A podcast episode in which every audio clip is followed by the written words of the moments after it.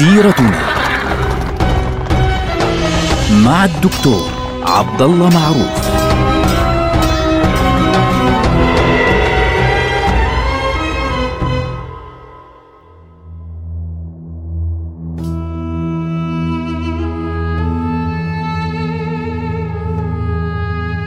السلام عليكم ورحمة الله وبركاته. سيرتنا سيرة هذه الأمة التي تبدأ مع سيرة رسول الله صلى الله عليه وسلم. نحن الآن نجلس مع النبي صلى الله عليه وسلم والصحابة الكرام في مجلس خطير. النبي صلى الله عليه وسلم في السنة الخامسة للهجرة يصله خبر أن يهود بني النضير آه، الموجودين في خيبر جيشوا ضده قريشا وغطفان وفزارة ومجموعة كبيرة من القبائل في أحزاب في جيش واحد جيش الأحزاب فيه عشرة ألاف مقاتل أكبر من سكان المدينة أنفسهم فالنبي صلى الله عليه وسلم بالتالي استشار الصحابة فكانت فكرة سلمان الفارسي أن نحفر خندقا. طبعا بعض الناس يظن أن المدينة مدامها مستديرة لكن لازم تحفر خندق حول المدينة كلها وهذا غير صحيح. المدينة فعليا محاطة من اليمين واليسار من الشرق ومن الغرب بحرتين. الحرة منطقة سوداء لا يمكن للخيل أن تمشي عليها ولا الإبل ولا أي شيء. وفي الجنوب هناك منطقة كلها مزارع لا يدخلها أي جيش هذه المزارع مزارع النخيل لأنها كثيفة جدا. فقط في فتحة صغيرة جدا عند حصون بني قريظة في آه، أقصى الجنوب الشرقي. والمنطقة الوحيدة المفتوحة بالنسبة للمدينة لأي لأي جيش فعليا سيأتيها في المستقبل هي المنطقة الشمالية. لذلك سيكون حفر الخندق فقط في الشمال.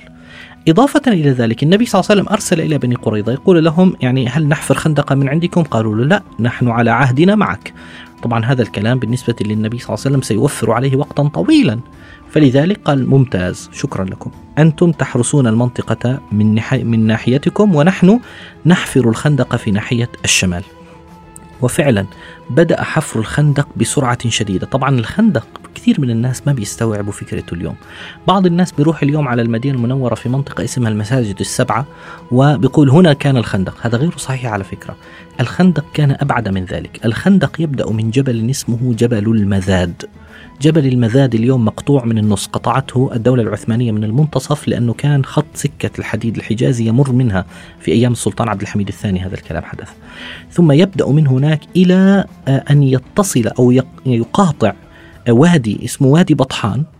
يقاطعه ويستمر بمقاربة جبل اسمه جبل ذباب أو جبل الراية كمان يسمى. آه، في آه، الشمال حتى ينتهي عند أطم الشيخين. أطم الشيخين منطقة اليوم فيها مزارع فعليا.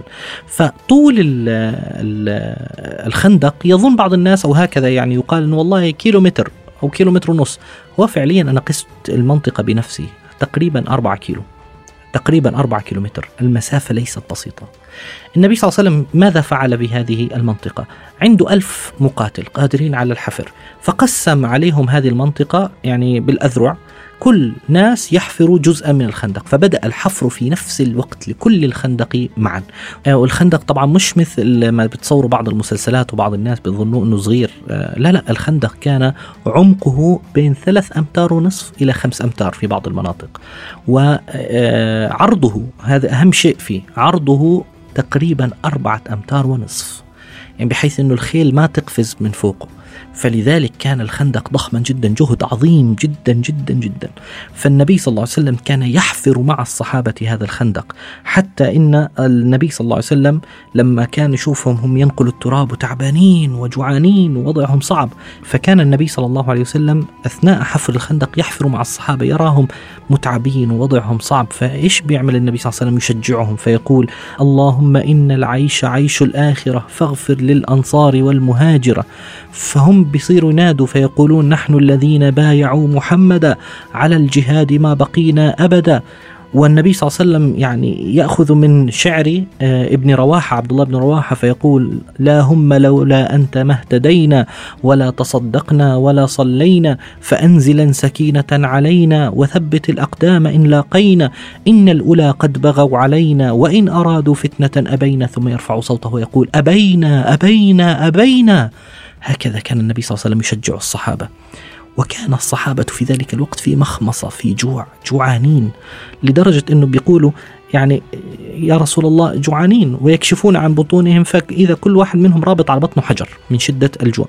فإذا النبي صلى الله عليه وسلم يكشف عن بطنه وإذا به يربط حجرين صلى الله عليه وسلم. هذه الرواية رواها أبو طلحة رضي الله عنه. وهناك حادثة في غاية الجمال في هذا الموضوع. جابر ابن عبد الله رضي الله عنه. جابر بن عبد الله لما رأى هذا المشهد النبي صلى الله عليه وسلم يرفع إذا في حجرين على بطنه آه، راح على بيته. بيته كان قريب. على فكرة لليوم المنطقة هذه حي بني حرام اللي كان فيها آه، جابر بن عبد الله. في مسجد في المنطقة هناك في المدينة في حي بني حرام اسمه مسجد بني حرام. هذا المسجد كان قريب على بيت جابر. هناك حدثت هذه الحادثة. جابر آه، بيدخل عند مرته زوجته بيقول لها ما عندنا. النبي صلى الله عليه وسلم جوعان فقالت له ما عندنا إلا ملء كف يعني صاع صغير هيك من الشعير وعندنا هذه الشاة الصغيرة يعني حتى مش إنها والله غنم كبير لا لا صغيرة. فقام إليها فذبحها اسمها عناق عناق يعني شاة صغيرة جدا. فذبحها وقال لها أطبخي وأعملي الطبيخ حتى آتي برسول الله ومعه رجلان أو ثلاثة حتى يأكلوا. فذهب إلى رسول الله صلى الله عليه وسلم وأخذوا على جنب هيك على طرف وقال له يا رسول الله بسر يا رسول الله إن عندي عناقا صغيرة ذبحتها وعندي ملء كف من شعير فأعطيتها لامرأتي وهي تطبخ فلو قدمت أنت ورجلان أو ثلاثة من أصحابك. يعني نفر بسيط. فالنبي صلى الله عليه وسلم قال عندك في البيت هذا الكلام؟ قال نعم يا رسول الله. فقال يا أهل الخندق غداؤكم عند جابر. جابر طبعا انصدم. إيه. فذهب إلى زوجته يعني بين قوسين بيلطم فقال لها إيه يعني أدركيني أقبل رسول الله بالمهاجرين والأنصار ألف واحد جايين. قالت له إيه وأخبرته ما عندنا؟ قال لها نعم. قالت له فهو أعلم. انظروا تسليم هذه المرأة. فالنبي صلى الله عليه وسلم قال له مر امرأتك ألا تزيل الغطاء عن البرمة يعني غطاء الطنجرة هذا تبقيه كما هو. ما تشيله. ففعلا بقي الغطاء على البرمة وأقبل رسول الله صلى الله عليه وسلم. فدخل البيت وبرك على هذه البرمة اللي هي الطنجرة. دعا بالبركة. ثم قال فليدخل علي الناس أرسالا. عشر عشرة فصاروا يدخلون ويأكلون ثم يخرجون. يدخلون ويأكلون ويخرجون وكفى الطعام ألف رجل معجزة من أعظم ما رأى الصحابة في ذلك اليوم. كان شيء مذهل هذا هذه الحادثة الجميلة حدثت في مكان موجود لليوم مسجد بجانب مسجد بني حرام في حي بني حرام في المدينة المنورة اليوم بسموه حي الشناقطة. النبي صلى الله عليه وسلم أثناء حفر الخندق عرضت لهم صخرة ضخمة مش عارفين يكسروها. فالنبي صلى الله عليه وسلم قال إني نازل. فنزل في الخندق وضربها ضربة طار منها شرارة انكسر ثلثها. فقال الله أكبر أعطيت مفاتيح الشام. والله إني لأنظر إلى قصورها الحمر الساعة الآن. ثم ضربها ضربة ثانية فطارت منها شرارة فقال الله أكبر أعطيت فارس. والله إني لأبصر قصر المدائن الأبيض. ثم ضرب الثالثة فقال الله أكبر أعطيت مفاتيح اليمن. والله إني لأرى أبواب صنعاء الآن. هذه الحادثة رفعت معنويات الناس. فالنبي صلى الله عليه وسلم أثناء حفر الخندق كان يشرف على الخندق من جبل الراية اللي هو جبل ذباب في المنتصف. بعد أن تم حفر الخندق انتقل النبي صلى الله عليه وسلم إلى موقع جديد هو موقع القيادة. سيكون على جبل سلع بحيث يشرف على الخندق كاملا وفي نفس الوقت لا تستطيع السهام من قريش أن تأتي إليه سواء من قريش أو من غطفان أو غيرهم. هذا المكان يوجد فيه اليوم مسجد اسمه مسجد الفتح. هذا المسجد يعني في منطقة المساجد السبعة فعليا في المدينة المنورة. هناك كان مقر إقامة النبي صلى الله عليه وسلم لكن ما كان يبات هناك. انظروا كمان تخطيط النبي صلى الله عليه وسلم. كان يروح بالليل على جبل سلع نفسه ويبات في آه، منطقة أو في غار صغير اسمه غار بني حرام. يعني مغارة صغيرة آه، موجودة لليوم على فكرة هذه المغارة وأثارها موجودة حتى اليوم. لاحظوا التخطيط. الآن قلنا أنه الخندق طوله أربعة كيلومتر ونص تقريبا. الآن فعليا ما الذي كان بين المدينة والمشركين؟ لم يكن هناك خندق والمسلمين والله واقفين وراه كما يتخيل بعض الناس. لا كان هناك الخندق هو خط الدفاع الأول. خط الدفاع الثاني كان وادي بطحان. خط الدفاع الثالث كان جبل سلع. ثم تأتي المدينة خلفه. وأمر مع ذلك النبي صلى الله عليه وسلم بالنساء والصبيان يروحوا أبعد إلى الجنوب باتجاه ديار بني قريظة ويقيمون في آطام اللي هي آه، مثل أبراج حماية لهم.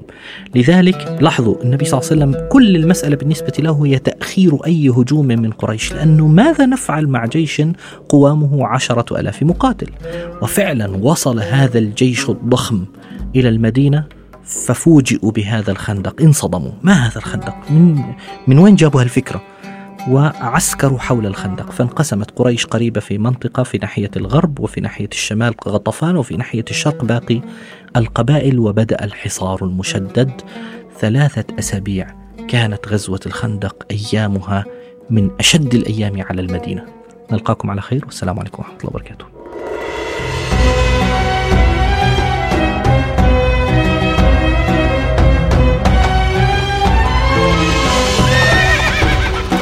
سيرتنا مع الدكتور عبد الله معروف.